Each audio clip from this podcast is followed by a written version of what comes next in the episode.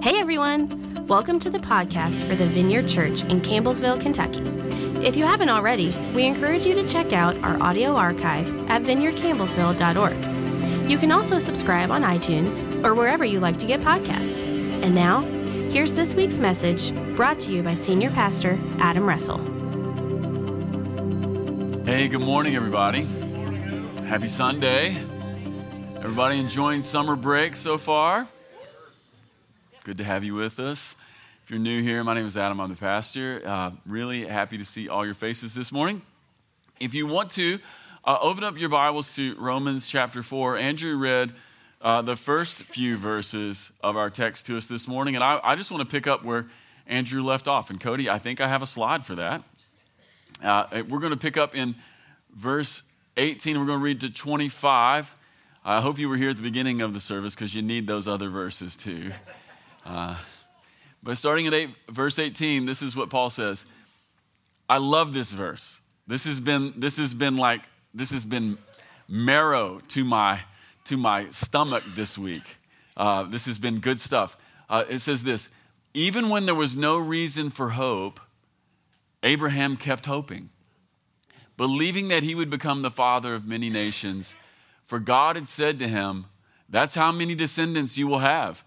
And Abraham's faith did not weaken, even though at about 100 years of age, he figured his body was as good as dead. And so was Sarah's womb. Don't you love the Bible? Dude, the, the Bible doesn't flinch. I love it. And Abraham never wavered in believing God's promise. In fact, his faith grew even stronger and in this, he brought glory to God. He was fully convinced that God is able to do whatever he promises. And because of Abraham's faith, God counted him as righteous. And when God counted him as righteous, it wasn't just for Abraham's benefit, it was recorded for our benefit too, assuring us that God will also count us as righteous if we believe in him, the one who raised Jesus our Lord from the dead. He was handed over to die because of our sins, and he was raised to life to make us right with God. Dang. Such a good verse. Here's what I want to talk to you about this morning I want to talk to you about holding on to promise. Uh, I want to pick up right here just uh, with this story of Abraham and Sarah. That's what Paul's talking about in Romans chapter 4. And when Abraham first received his promise from God that he'd be the father of many nations, he was about 75 years old. Think about that.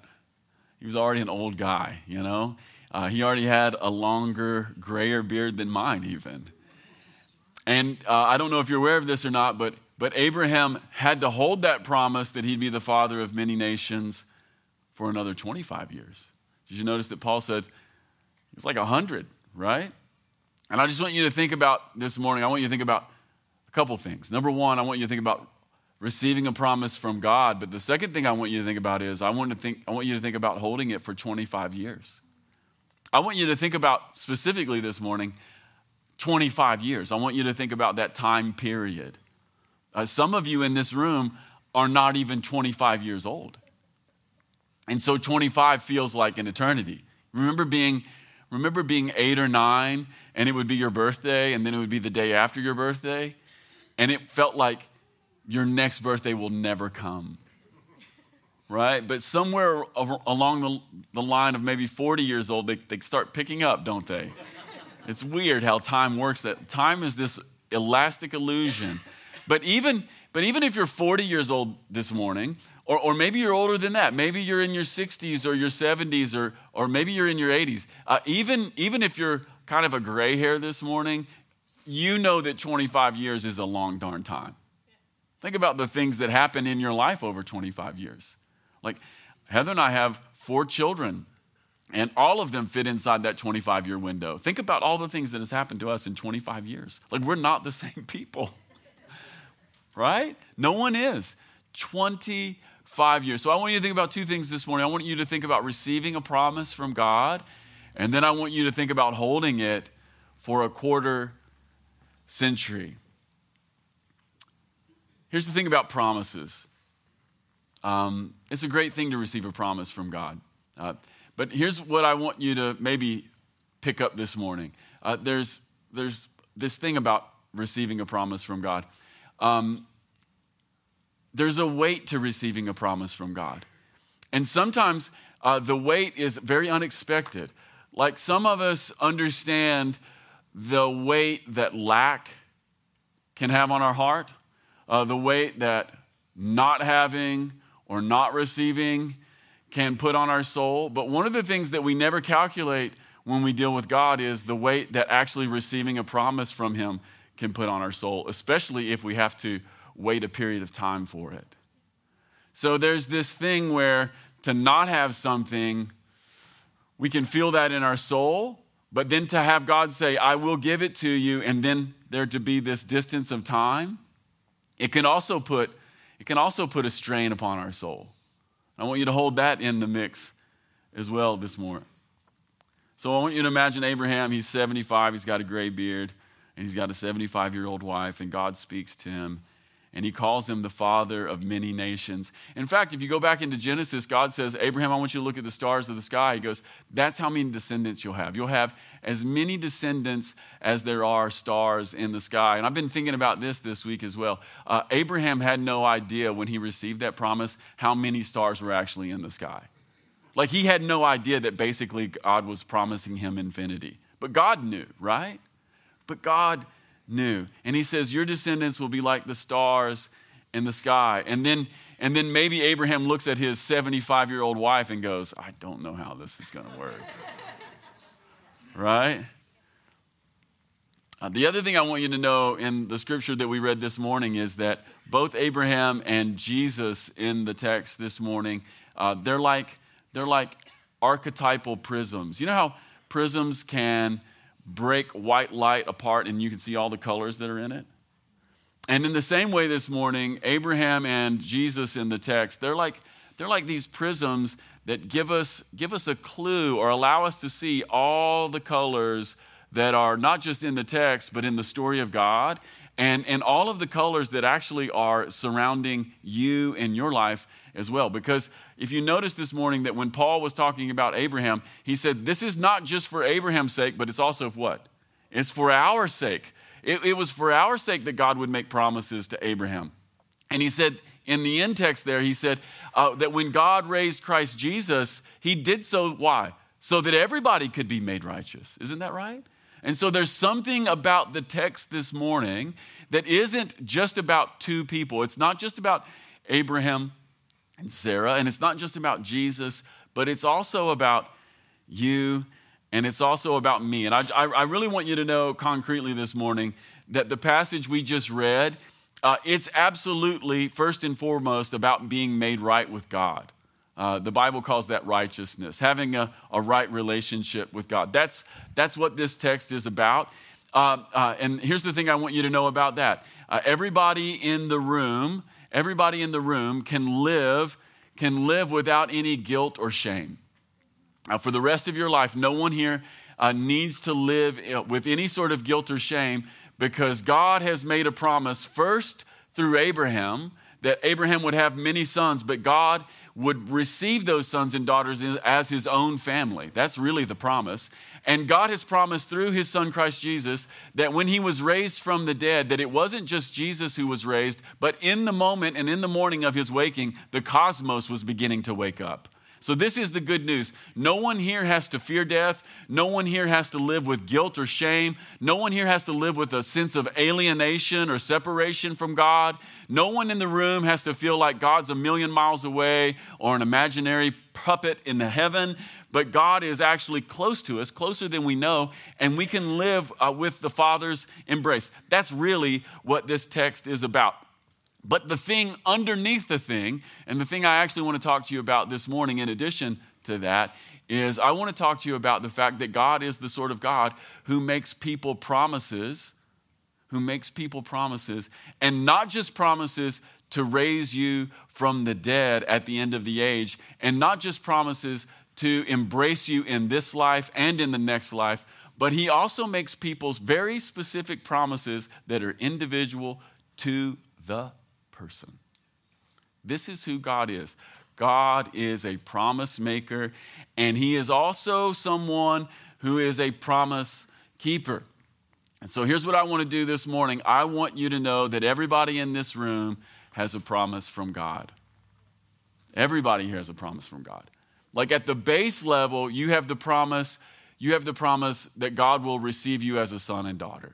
At the base level, you have the promise that you do not have to live with a sense of alienation. Uh, at the base level, you have the promise that you can spend eternity in the Father's care and that He will raise your mortal body to life at the base level. But how many of you know that if you walk with God, He gives you other promises? He gives you other promises specific to you. God has a way of coming to his people and giving him promises. And the funny thing about the promises of God is they have a way of lodging themselves into our heart and they don't go away. So I just want to stop here for a moment. Uh, who here in the room has received a promise or two from God? Anybody received one? Uh, who here has received a promise from God that you have not yet seen fulfilled? Yeah. Yeah. Uh, actually, that's one of the markers that it probably came from God. Not just fulfilled promises, but unfulfilled promises. He has this way of promising you things that are going to shape your life, and they're going to shape your life because He will let them take your whole life in order to see it populate. Does this make sense? Waiting is a part of the game.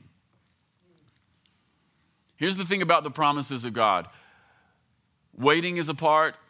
Second thing about the promises of God is they often feel impossible. Uh, maybe because they're so far away from us, or, or maybe they feel impossible because we feel we have no ability to make them happen. God will promise you things that when you think about it, you go, This is a great promise. I have no ability to make this happen. By the way, that's also another clue that it's probably God talking to you.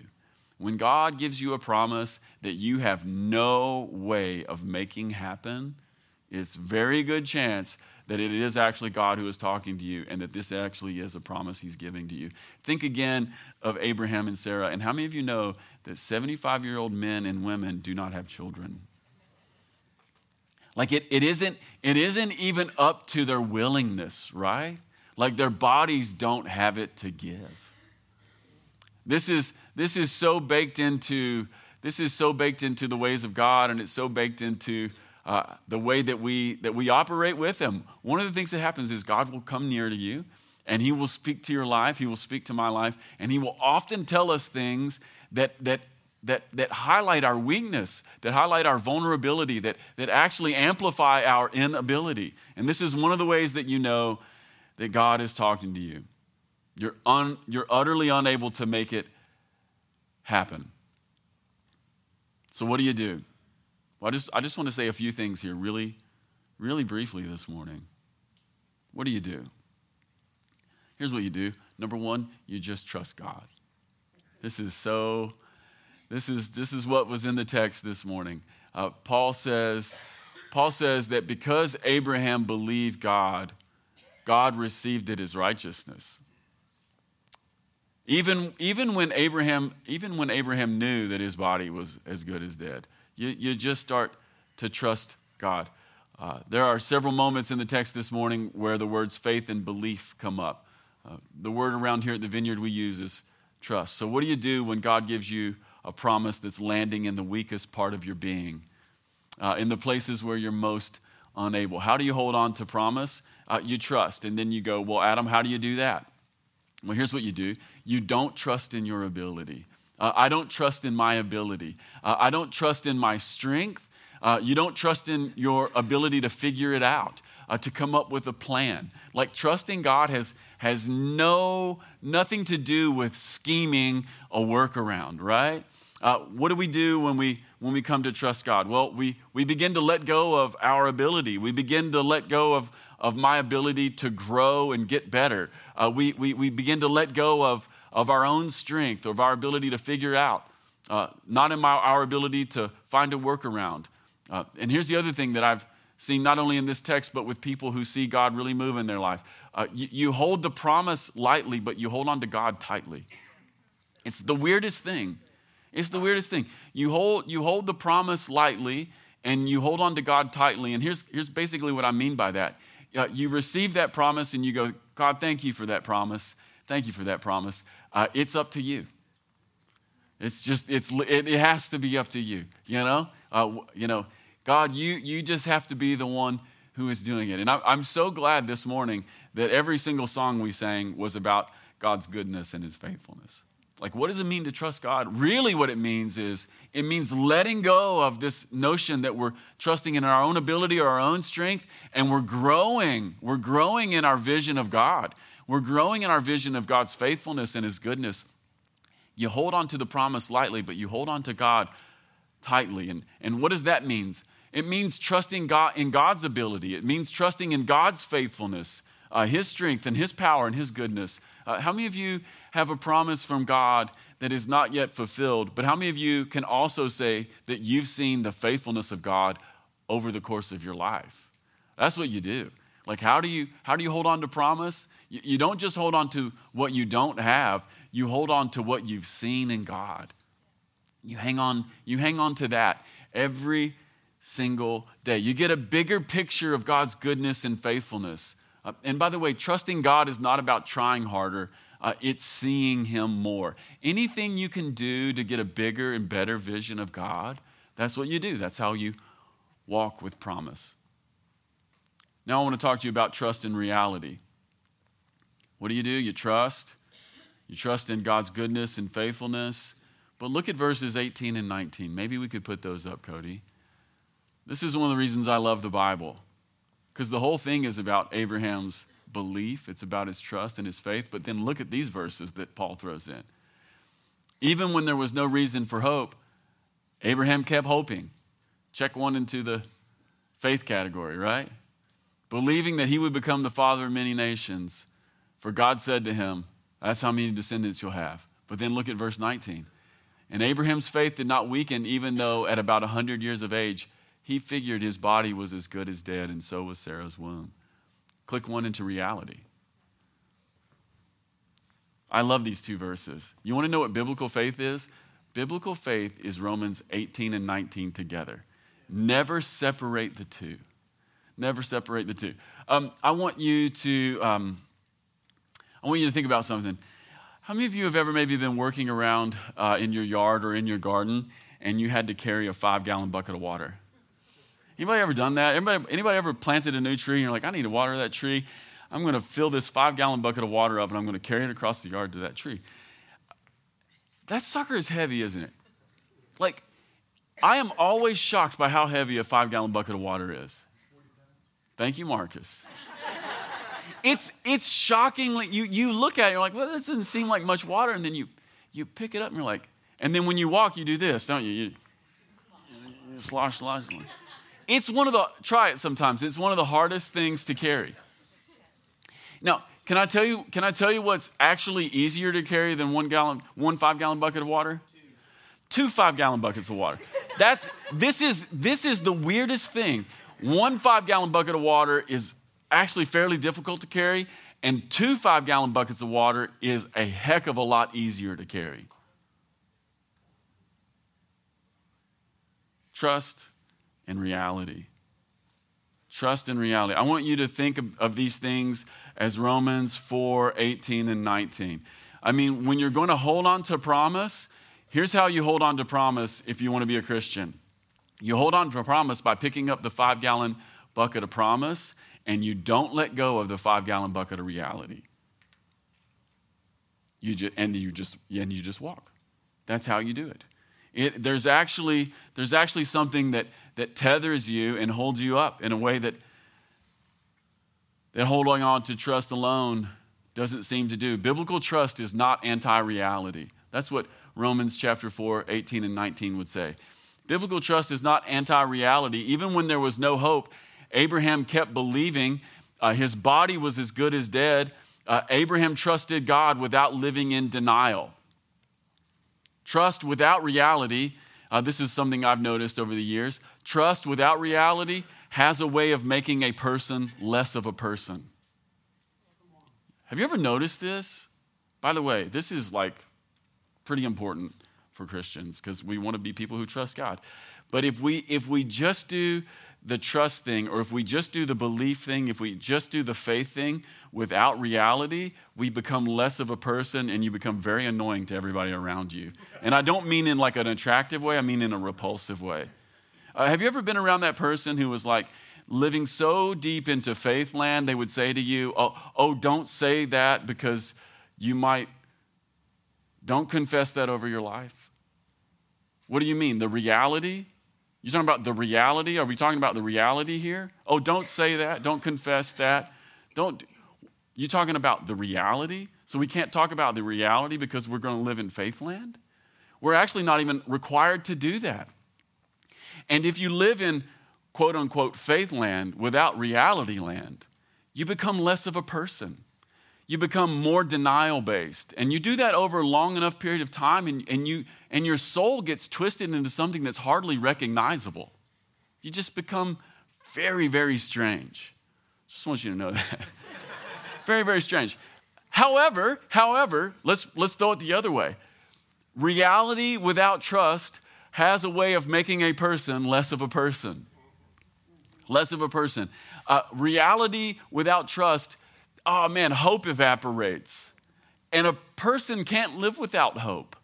I mean, it's the reason why people kept moving west, you know? Like, why? Because there's something over there. What is, I don't know, but I'm hoping it's good, right? Like, like there, if there's a metaphor for the human being, I don't know a better one than just a traveler who just keeps going west. Why? Because it might be better over there. Like there's just something in our soul. We were made for hope.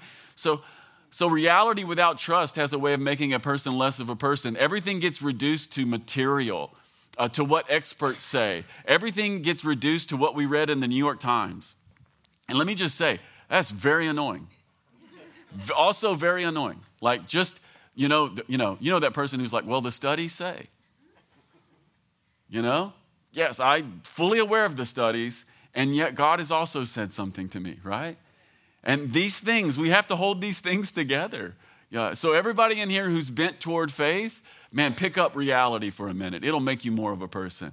And everybody who's so deeply grounded in reality, like pick up your faith and trust in God again. It will make you a happier person and it will make you a more complete person. The New York Times is not the one who has the final say or the arbiter over your life. It might be God, it might just be God.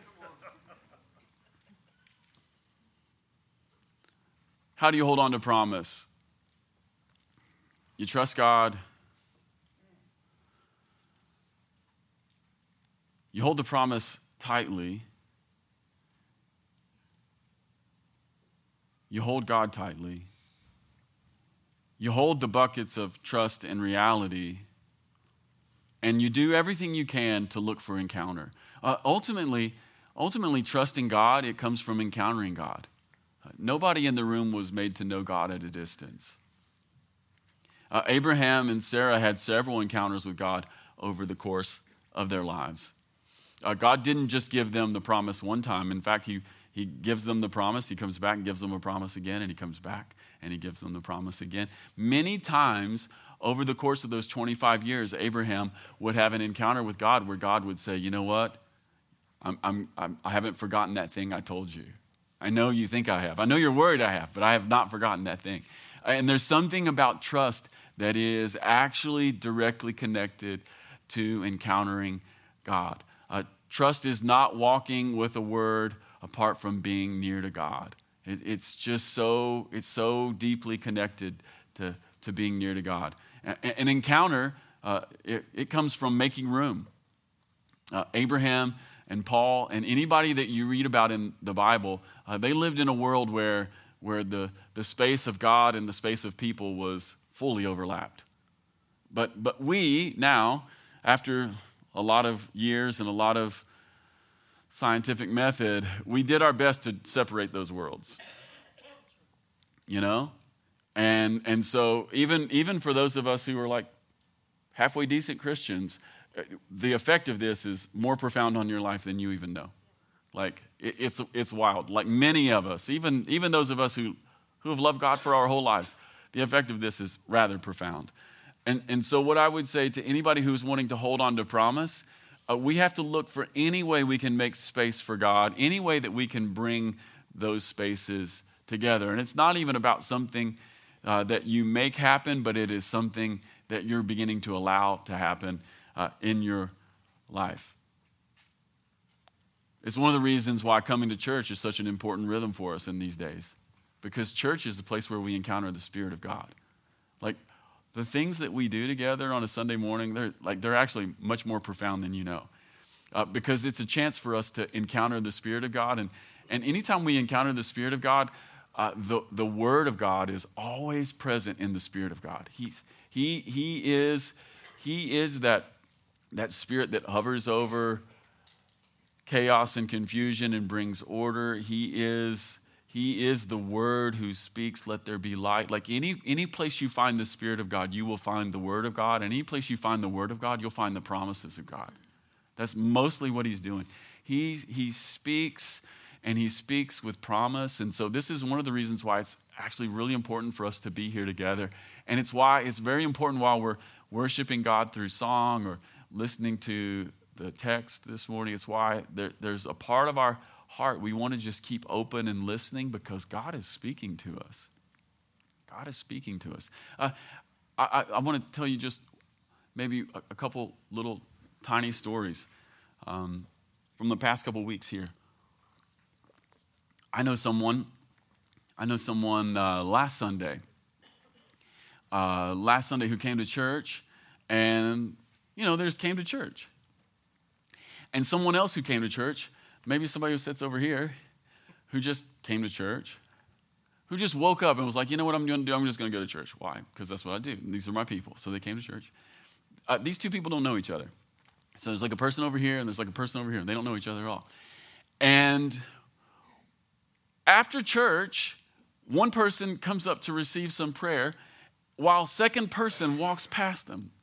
And when the second person walks past them, the Holy Spirit speaks to the second person for the first person and turns around, puts their hands on them, and says, When you were seven, XYZ, banana, banana, banana. And now, XYZ, banana, banana, banana.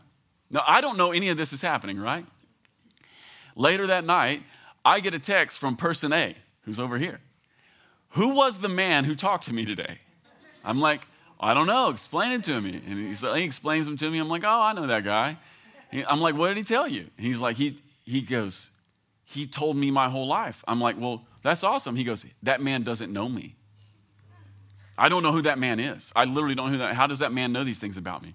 I'm like, well, that man doesn't, but the Spirit of God is with us and he hovers over chaos and confusion and God speaks into chaos and confusion and when God speaks he speaks promises and he's telling you the truth of your life and he told you your past because he wanted to tell you your future right right like why do we in, trust comes from encounter and one of the places we encounter God is like we encounter God here in this space and with one another and in, in one another and through one another.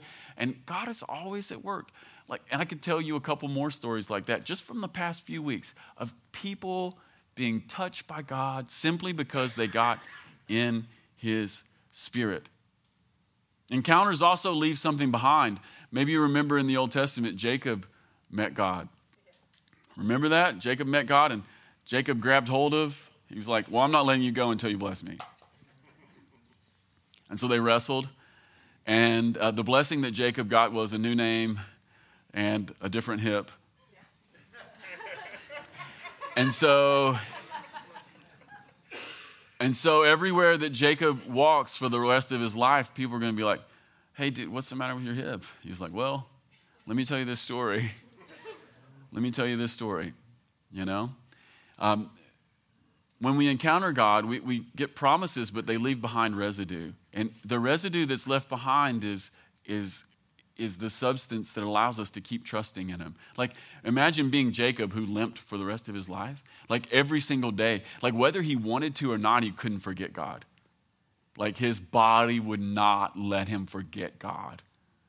Not only that, he had a, he had a new name. Like, and every time someone spoke to him, they no longer called him Jacob, they called him Israel, the one who wrestles with God. And you're like, I, this residue is all around me. Uh, or maybe you remember Or maybe you remember Hagar.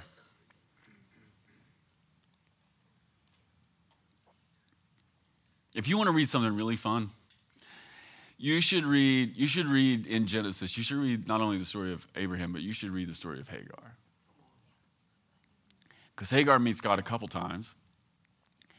And in one of the encounters that Hagar has with God, of course, Hagar is, uh, she's Sarah's servant. She's the second plan, right? Like, like Abraham and Sarah have this promise. It's not working out great. So Sarah's like, well, we'll bring my younger servant Hagar in. Like, try it out, Abraham. Maybe it'll work. This is maybe this is what we're to do. And so they end up having a, a son, and eventually Hagar runs away because Sarah's not super pleased with her. And and they're in the desert. This is one of the most beautiful stories in the whole Bible. They're in the desert. Hagar not even praying, not even praying, has an encounter with God. And do you know what God says to Hagar? God gives Hagar a promise, and it's the exact same promise that he gives to Abraham. He says, Your descendants will be innumerable, and your son is going to be a wild donkey of a man. I, I, love that. But I just love that, that Hagar, like uh, the not plan, uh, the put away woman, ends up having an encounter with God, and God comes to her and says, You know, I'm going to make you the same promises I made Abraham over here. Why? Because he's really good and he's really faithful.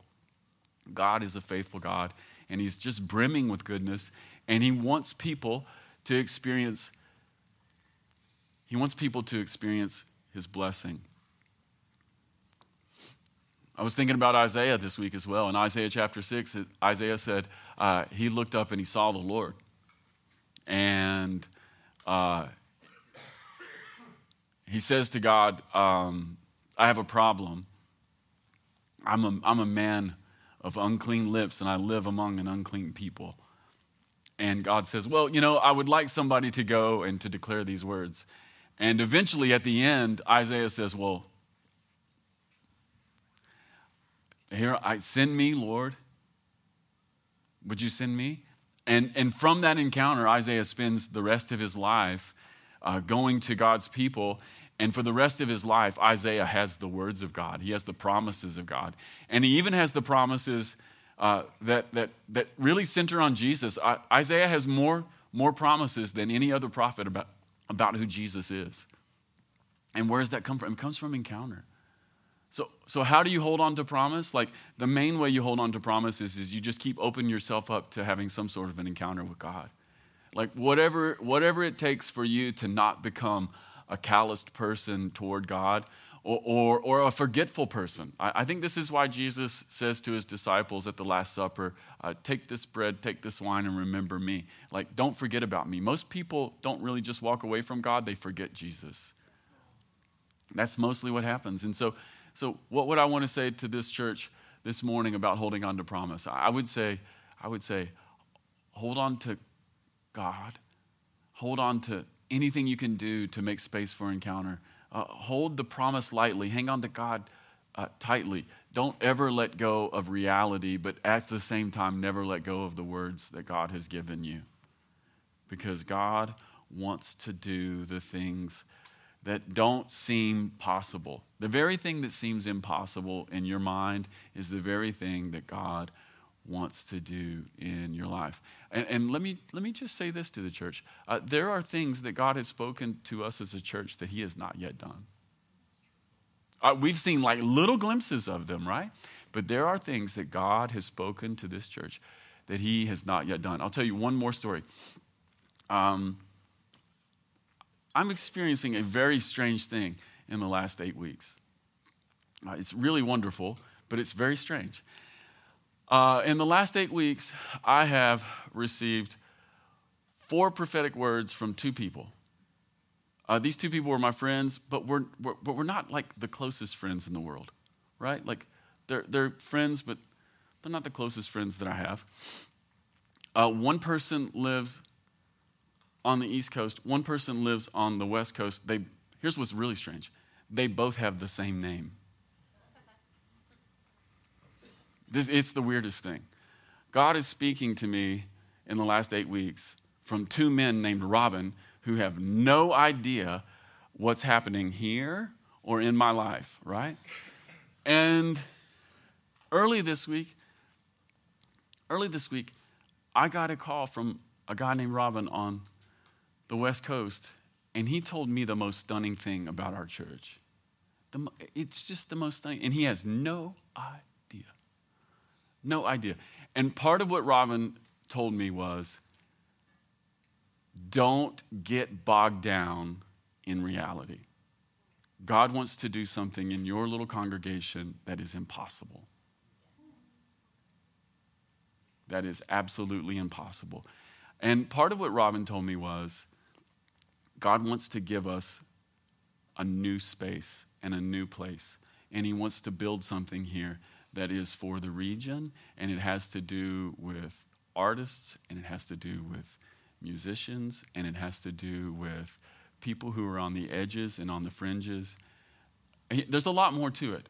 But he had no idea what's happening here. Or, or, or the things that I've been beating my head against the wall for the last five years. What is this? There are things that God has spoken to us over the last two decades that have not yet happened. And God seems to be speaking to, this, to those things again. So, what do we do? We hold the promise lightly. We hang on to God tightly. He is faithful. Uh, he is good. Uh, we just have to keep making a space to encounter Him because in the space where we encounter God, we encounter His presence. The power is in His presence, the Word is in His presence, and the promise is in His presence. And that's all we have to do. That's all we have. At the end, He has to do it.